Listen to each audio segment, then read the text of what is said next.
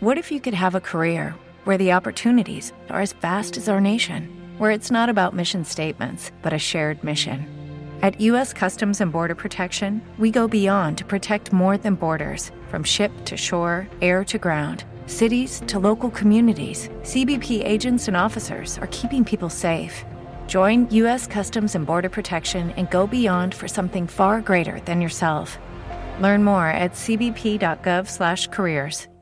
With the Lucky Land slots, you can get lucky just about anywhere. This is your captain speaking. Uh, we've got clear runway and the weather's fine, but we're just going to circle up here a while and uh, get lucky. No, no, nothing like that. It's just these cash prizes add up quick. So I suggest you sit back, keep your tray table upright, and start getting lucky. Play for free at LuckyLandSlots.com. Are you feeling lucky? No purchase necessary. Void where prohibited by law. 18 plus terms and conditions apply. See website for details. Chapter 9 The Prisoners in the Tower Imprisoned in the Tower of London, accused of high treason, and having confessed to a too intimate knowledge of the gunpowder plot, Elfrida could not help feeling that it would be nice to be back again in her own time, and at Arden, where, if you left events alone, and didn't interfere with them by any sort of magic Mouldiwarpiness, nothing dangerous, romantic, or thrilling would ever happen. And yet, when she was there, as you know, she never could let events alone. She and Edred could not be content with that castle and that house, which, even as they stood, would have made you and me so perfectly happy. They wanted the treasure, and they, Elfrida especially, wanted adventures. Well, now they had got an adventure, both of them. There was no knowing how it would turn out either, and that, after all, is the essence of adventures. Edred was lodged with Lord Arden and several other gentlemen in the White Tower, and Elfrida and Lady Arden were in quite a different part of the building, and the children were not allowed to meet. This, of course, made it impossible for either of them to try to get back to their own times.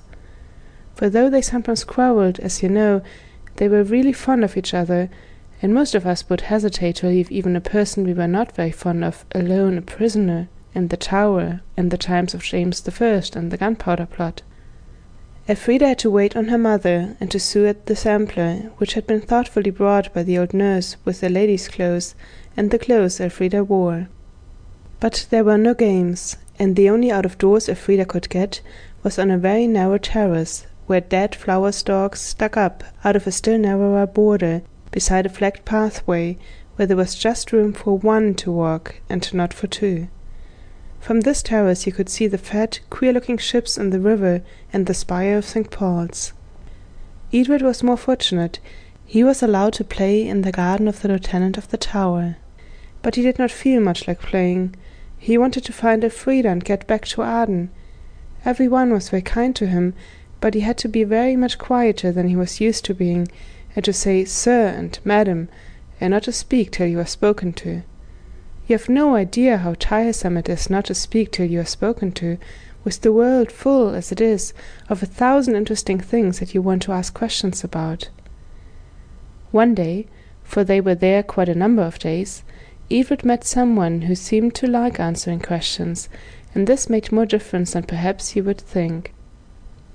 Edred was walking one bright winter morning in the private garden of the lieutenant of the tower, and he saw coming towards him a very handsome old gentleman dressed in very handsome clothes, and, what is more, the clothes blazed with jewels. Now most of the gentlemen who were prisoners in the tower at that time thought that their very oldest clothes were good enough to be in prison in, so this splendour that was coming across the garden was very unusual, as well as very dazzling and before Edred could remember the rules about not speaking till you are spoken to, he found that he had suddenly bowed and said, Your servant, sir, adding, You do look ripping. I do not take your meaning, said the gentleman, but he smiled kindly. I mean, how splendid you look. The old gentleman looked pleased. I am happy to command your admiration, he said. I mean your clothes, said Edred, and then feeling with a shock that this was not the way to behave, he added, Your face is splendid too, only I've been taught manners, and I know you mustn't tell people they're handsome in their faces. Praise to the face is open disgrace. Mrs. Honeysett says so. Praise to my face isn't open disgrace, said the gentleman. It is a pleasant novelty in these walls. Is it your birthday or anything? Edred asked. It is not my birthday, said the gentleman, smiling. But why the question? Because you are so grand, said Edred. I suppose you are a prince, then? No, not a prince, a prisoner. Oh, I see, said Edred, as people so often do when they don't. And you're going to be let out today, and you've put on your best things to go home in. I am so glad. At least, I'm sorry you're going, but I'm glad on your account. Thou'rt a fine boat boy, said the gentleman, but no, I am a prisoner, and like to remain so. And for these guards, he swelled out his chest so that his diamond buttons and ruby earrings and gem-set collar flashed in the winter sun. For these guards, never shall it be said that Walter Raleigh let the shadow of his prison tarnish his pride in the proper arraying of a body that has been honored to kneel before the Virgin Queen. He took off his hat at the last words and swept it, with a flourish, nearly to the ground. "Oh!" cried Edred, "are you really Sir Walter Raleigh? Oh, how splendid! And now you'll tell me all about the golden South Americas, and sea fights, and the Armada and the Spaniards, and what you used to play at when you were a little boy." "Ay," said Sir Walter, "I'll tell thee tales enow. They'll not let me from speaking with thee, I won't. I would he said, looking round impatiently, that I could see the river again. From my late chamber I saw it, and the goodly ships coming in and out, the ships that go down into the great waters. He sighed, was silent a moment, then spoke. And so thou didst not know thine old friend Raleigh? He was all forgot, all forgot, and yet thou hast rid astride my sword ere now, and I have played with thee in the courtyard at Arden, when England forgets so soon, who can expect more from a child? I'm sorry, said Edred humbly.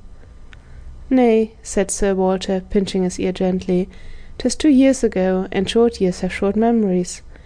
Thou shalt come with me to my chamber, and I will show thee a chart and a map of Wingandacoa, that her dear glorious majesty permitted me to rename Virginia, after her great and gracious self.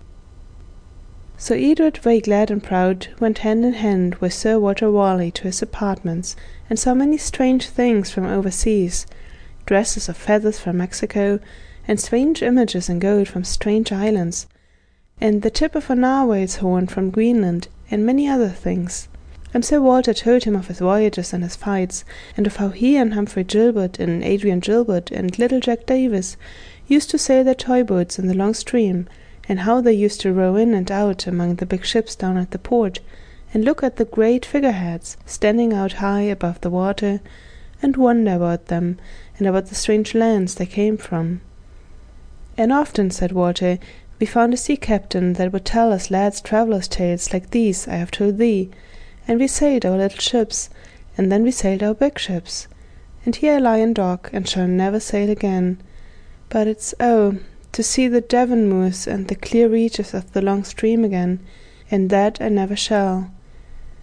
And with that he leaned his arm on the window sill, and if he had not been the great Sir Walter Raleigh, who is in all the history books, Edred would have thought he was crying.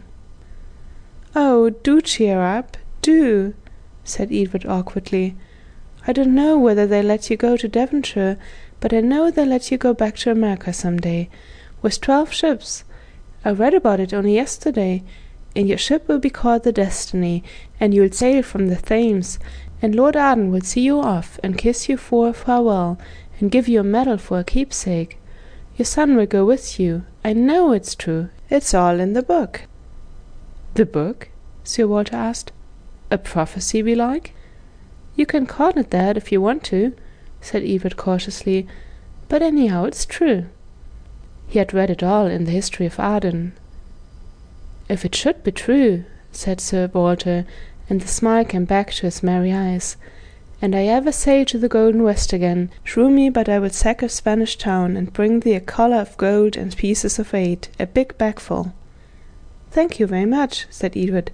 It is very kind of you, but I shall not be there. And all Sir Walter's questions did not make him say how he knew this, or what he meant by it. After this he met Sir Walter every day in the lieutenant's garden, and the two prisoners comforted each other. At least Edred was comforted, and Sir Walter seemed to be. But no one could be sure if it was more than seeming. This was one of the questions that always puzzled the children, and they used to talk it over together till their heads seemed to be spinning round. The question, of course, was did their being in past times make any difference to the other people in past times? In other words, when you were taking part in historical scenes, did it matter what you said or did? Of course, it seemed to matter extremely at the time. But then, if this going into the past was only a sort of dream, then of course the people in the past would know nothing about it, unless they had dreamed the same sort of dream, which, as Elfrida often pointed out, was quite likely, especially if time didn't count or could be cheated by wet clocks. On the other hand, if they really went into the real past, well, then of course what they did must count for real too, as Edred so often said. And yet, how could it, since they took with them into the past all that they learned here? And with that knowledge they could have revealed plots, shown the issue of wars and the fate of kings, and, as Elfrida put it, made history turn out quite different. You see the difficulties, don't you? And Betty Lovell's having said that they could leave no trace on times past did not seem to make much difference somehow, one way or the other. However, just now Elfrida and Edred were in the tower, and not able to see each other, so they could not discuss that or any other question. And they always hoped that they would meet, but they never did. But by and by the Queen thought of Lady Arden and decided that she and her son Edred ought to be let out of the tower, and she told the king so, and he told Lord Somebody or other, who told the lieutenant of the tower. And behold, Lady Arden and Edred were abruptly sent home in their own coach, which had been suddenly sent for from Arden House. But Elfrida was left in charge of the wife of the lieutenant of the tower, who was a very kind lady. So now Elfrida was in the tower, and Edred was at Arden House in Soho, and they had not been able to speak to each other or arrange any plan for getting back to 1908 in Arden Castle by the sea. Of course, Elfrida was kept in the tower because she had sung the rhyme about Please to remember the 5th of November, the gunpowder treason and plot. And this made people think, or seem to think, that she knew all about the gunpowder plot. And so, of course, she did, though it would have been very difficult for her to show anyone at that time how she knew it without being a traitor. She was now allowed to see Lord Arden every day, and she grew very fond of him. He was curiously like her own daddy, who had gone away to South America with Uncle Jim, and had never come back to his little girl. Lord Arden also seemed to grow fonder of her every day. Thou'rt a bold piece, he'd tell her, and thou growest bolder with each day. Hast thou no fear that thy daddy will have thee whipped for answering him so pert? No, Elfrida would say, hugging him as well as she could for his ruff. I know you wouldn't beat your girl, don't I, Daddy? And as she hugged him, it felt almost like hugging her own daddy, who would never come home from America. So she was almost contented. She knew that Lord Arden was not one of those to suffer for the gunpowder plot. She knew from the history of Arden that he would just be banished from the court, and end his days happily at Arden, and she was almost tempted just to go on and let what would happen, and stay with this new daddy who had lived three hundred years before, and pet him and be petted by him. Only she felt that she must do something because of Edred. The worst of it was that she could not think of anything to do. She did not know at all what was happening to Edred, whether he was being happy or unhappy. As it happened, he was being, if not unhappy, at least uncomfortable Mr. Parados, the tutor, who was as nasty a man as you will find in any seaside academy for young gentlemen, still remained at Arden House, and taught the boys, Edred and his cousin Richard. Mr. Parados was in high favour with the king because he had listened to what wasn't meant for him, reported where it would do most mischief, a thing always very pleasing to King James the First, and Lady Arden dared not dismiss him. Besides, she was ill with trouble and anxiety, which Edred could not at all soothe by saying again and again, Father won't be found guilty of treason. He won't be executed. He'll just be sent to Arden and live there quietly with you. I saw it all in a book. But Lady Arden only cried and cried. Mr. Parados was very severe, and rapped Edred's knuckles almost continuously during lesson time, and out of it. Said Cousin Richard, He is for ever bent on spying and browbeating of us. He's always messing about. Nasty sneak, said Edred. I should like to be even with them before I go, and I will, too. Before you go? Go whither? Cousin Richard asked. Elfrida and I are going away, Edred began, and then felt how useless it was to go on, since even when the 1908 Edred, who he was, had gone, the 1605 Elfrida and Edred would of course still be there. That is, if.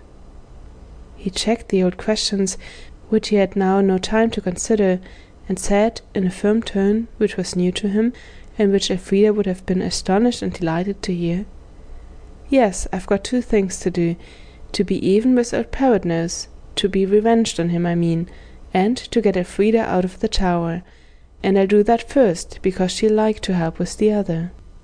The boys were on the leads, their backs to chimney and their faces towards the trap-door, which was the only way of getting on to the roof. It was very cold, and the north wind was blowing, but they had come there because it was one of the few places where Mr. Parrotnose could not possibly come creeping up behind them to listen to what they were saying. Get her out of the tower? Dick laughed, and then was sad. I would we could, he said. We can, said Edred earnestly. I've been thinking about it all the time, ever since we came out of the tower, and I know the way.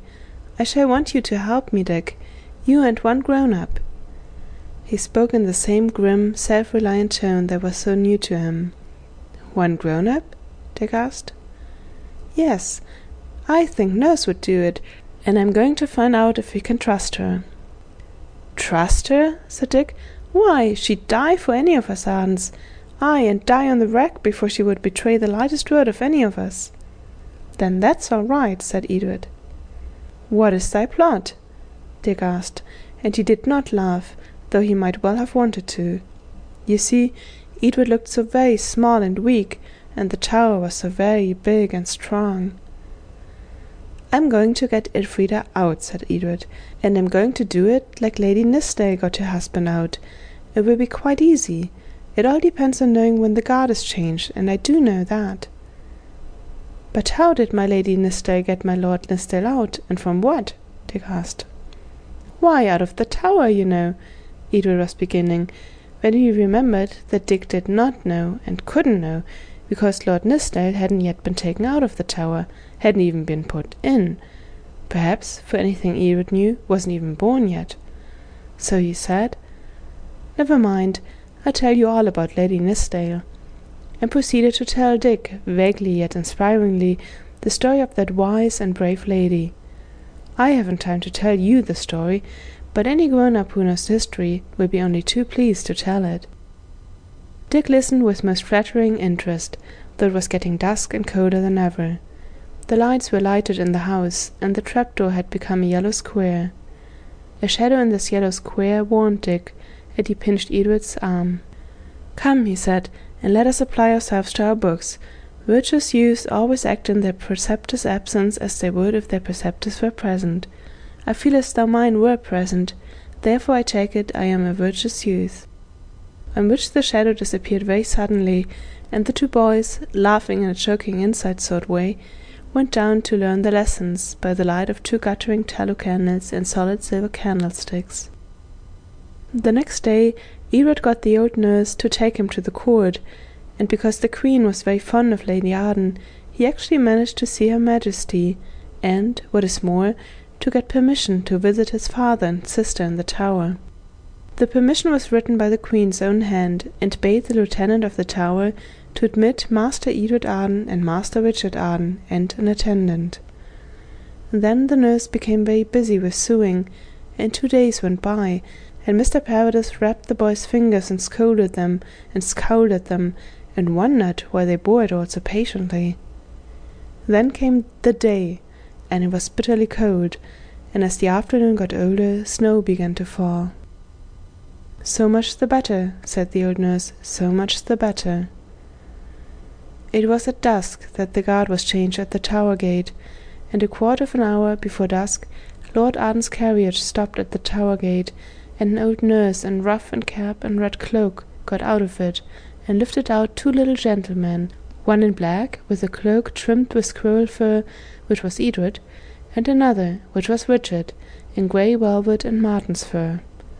And the lieutenant was called, and he read the Queen's order, and nodded kindly to Edred, and they all went in. And as they went across the yard to the White Tower, where Lord Arden's lodging was, the snow fell thick on their cloaks and furs, and froze to the stuff, for it was bitter cold. And again, so much the better, the nurse said, so much the better. Elfrida was with Lord Arden, sitting on his knee, when the visitors came in.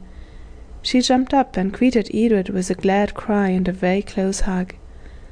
Go with nurse, he whispered through the hug. Do exactly what she tells you.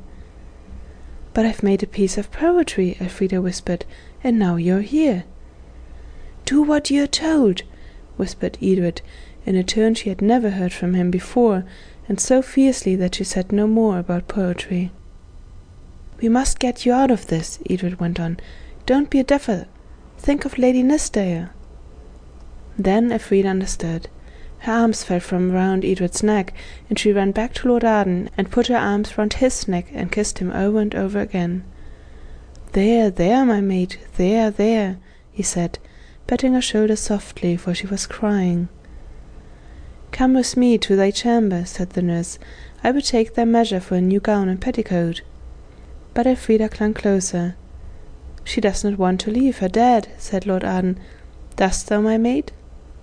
No, no, said Elfrida quite wildly. I don't want to leave my daddy. Come, said Lord Arden, tis but for a measuring time. Thou'lt come back, so clamp as thou art. Go now to return the more quickly. Goodbye, dear, dear, dear daddy, said Elfrida, suddenly standing up. Oh, my dear daddy, goodbye.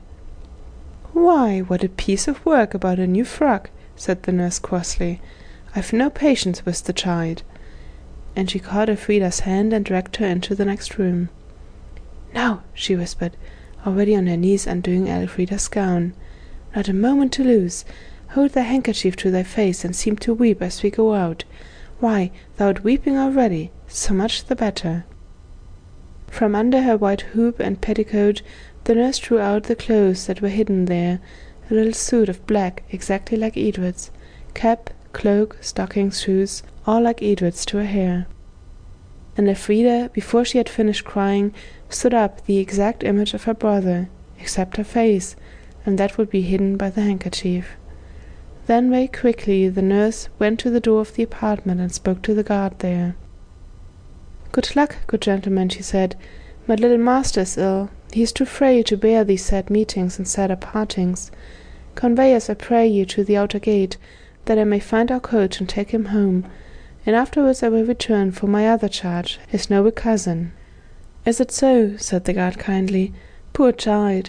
Well, such is life, mistress, and we all have tears to weep but he could not leave his post at Lord Arden's door to conduct them to the gates. But he told them the way, and they crossed the courtyard alone, and as they went the snow fell on their cloaks and froze there. So that the guard at the gate, who had seen an old nurse and two little boys go in through the snow, now saw an old nurse and one little boy go out, all snow covered, and the little boy appeared to be crying bitterly, and no wonder, the nurse explained, seeing his dear father and sister thus. I will convey him to our coach, good masters, she said to the guard, and return for my other charge, young Master Richard Arden. And on that she got Elfrida's and her boy's clothes out at the gate and into the waiting carriage. The coachman, by previous arrangement with the old nurse, was asleep on the box, and the footman, also by previous arrangement, was refreshing himself at a tavern near by. Under the seat, said the old nurse, and, thrusting Elfrida in, shut the coach door and left her. And there was Elfrida, dressed like a boy, huddled up among the straw at the bottom of the coach. So far, so good, but the most dangerous part of the adventure still remained. The nurse got in again easily enough. She was let in by the guard, who had seen her come out. And as she went slowly across the snowy courtyard, she heard ring under the gateway the stamping feet of the men who had come to relieve guard, and to be themselves the new guard. So far again, so good. The danger lay with the guard at the door of Lord Arden's rooms, and in the chance that some of the old guard might be lingering about the gateway when she came out, not with one little boy, as they would expect, but with two. But this had to be risked. The nurse waited as long as she dared, so as to lessen the chance of meeting any of the old guard as she went out with her charge. She waited quietly in a corner while Lord Arden talked with the boys. When at last she said, The time is done, my lord, she already knew that the guard at the room door had been changed. So now forward," said Edred, as he and Richard followed the nurse down the narrow steps and across the snowy courtyard. The new guard saw the woman and two boys, and the captain of the guard read the Queen's paper, which the old nurse had taken care to get back from the lieutenant. And as plainly Master Edred Arden and Master Richard Arden, with their attendant, had passed in, so now they were permitted to pass out, and two minutes later a great coach was lumbering along the snowy streets, and inside it four people were embracing in rapture at the success of their stratagem. But it was Edred thought of it, said Richard, as an honor bound, and he arranged everything and carried it out. How splendid of him, said Elfrida warmly, and I think it was rather splendid of her not to spoil his pride and pleasure in this, the first adventure he had ever planned and executed entirely on his own account. She could very easily have spoiled it, you know, by pointing out to him that the whole thing was quite unnecessary, and that they could have got away much more easily by going into a corner in the tower and saying poetry to the Mouldiwarp. So they came to Arden House. The coachman was apparently asleep again, and the footman went round and did something to the harness after he had got the front door opened, and it was quite easy for the nurse to send the footman who opened the door to order a meal to be served at once for Mr. Arden and Mr. Richard, so that no one saw that instead of the two little boys who had left Arden House in the afternoon, three came back to it in the evening. Then the nurse took them into the parlour and shut the door. Now, she said, Master Richard will go take off his fine suit, and Miss Arden will go into the little room and change her raiment, and for you, Master Edred, you wait here with me. When the others had obediently gone, the nurse stood looking at Edred with eyes that grew larger and different, and he stood looking at her with eyes that grew rounder and rounder.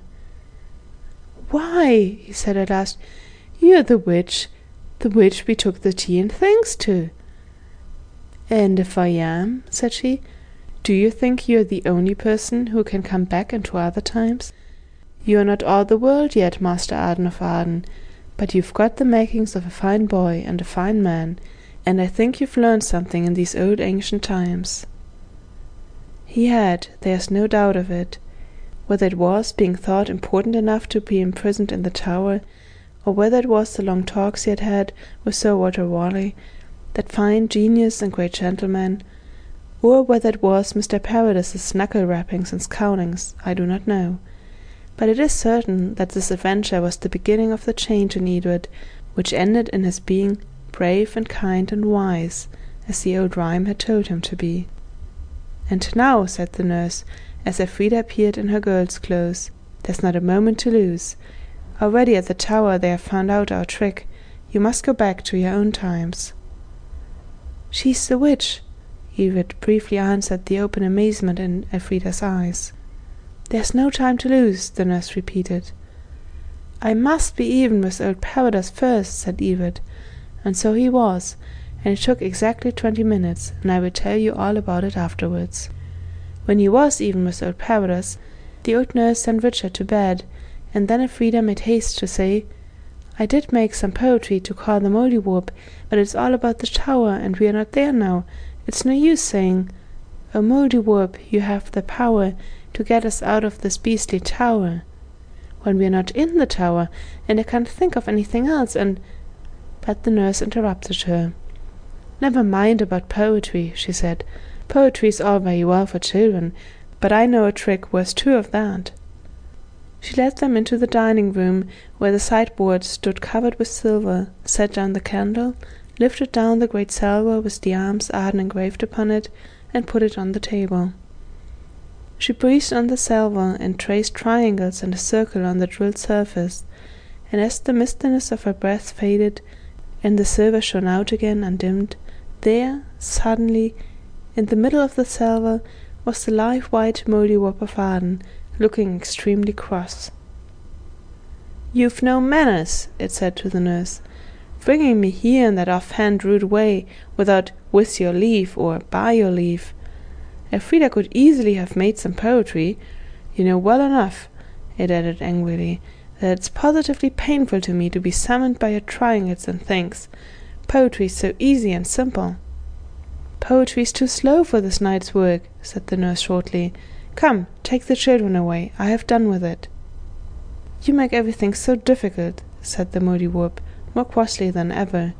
That's the worst of people who think they know a lot and really only know a little, and pretend they know everything. If I'd come the easy poetry way, I could have taken them back as easily. But now, well, it can't be helped. I'd take them back, of course, but it'll be a way they won't like. They'll have to go on to the top of the roof and jump off. I don't believe that is necessary, said the witch nurse.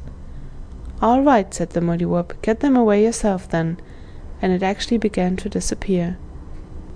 No, no, said Elfrida, we'll do anything you say.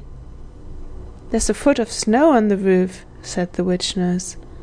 So much the better, said the Mouldiwarp, so much the better. You ought to know that. You think yourself very clever, said the nurse. Not half so clever as I am, said the Mouldiwarp, rather unreasonably, Elfrida thought. There, it added sharply, as a great hammering at the front door shattered the quiet of the night.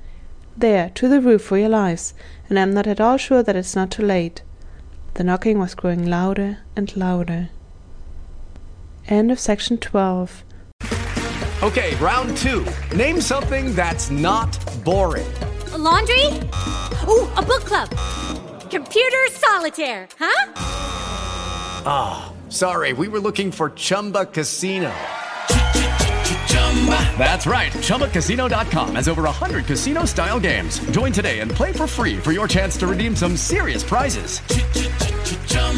ChumbaCasino.com. No purchase necessary. Full prohibited by law. 18 plus terms and conditions apply. See website for details. So, you've got an idea for a business the store of your dreams. There's just one thing to figure out everything. That's why Shopify's all in one commerce platform makes it easy to sell online, in person, and everywhere else. Sell on social media source products with an app to get that first sale feeling. It's the only solution that gives you everything you need to sell everywhere you want. So when you're ready to bring your idea to life, power it up with Shopify. Sign up for a $1 per month trial period at shopify.com slash listen.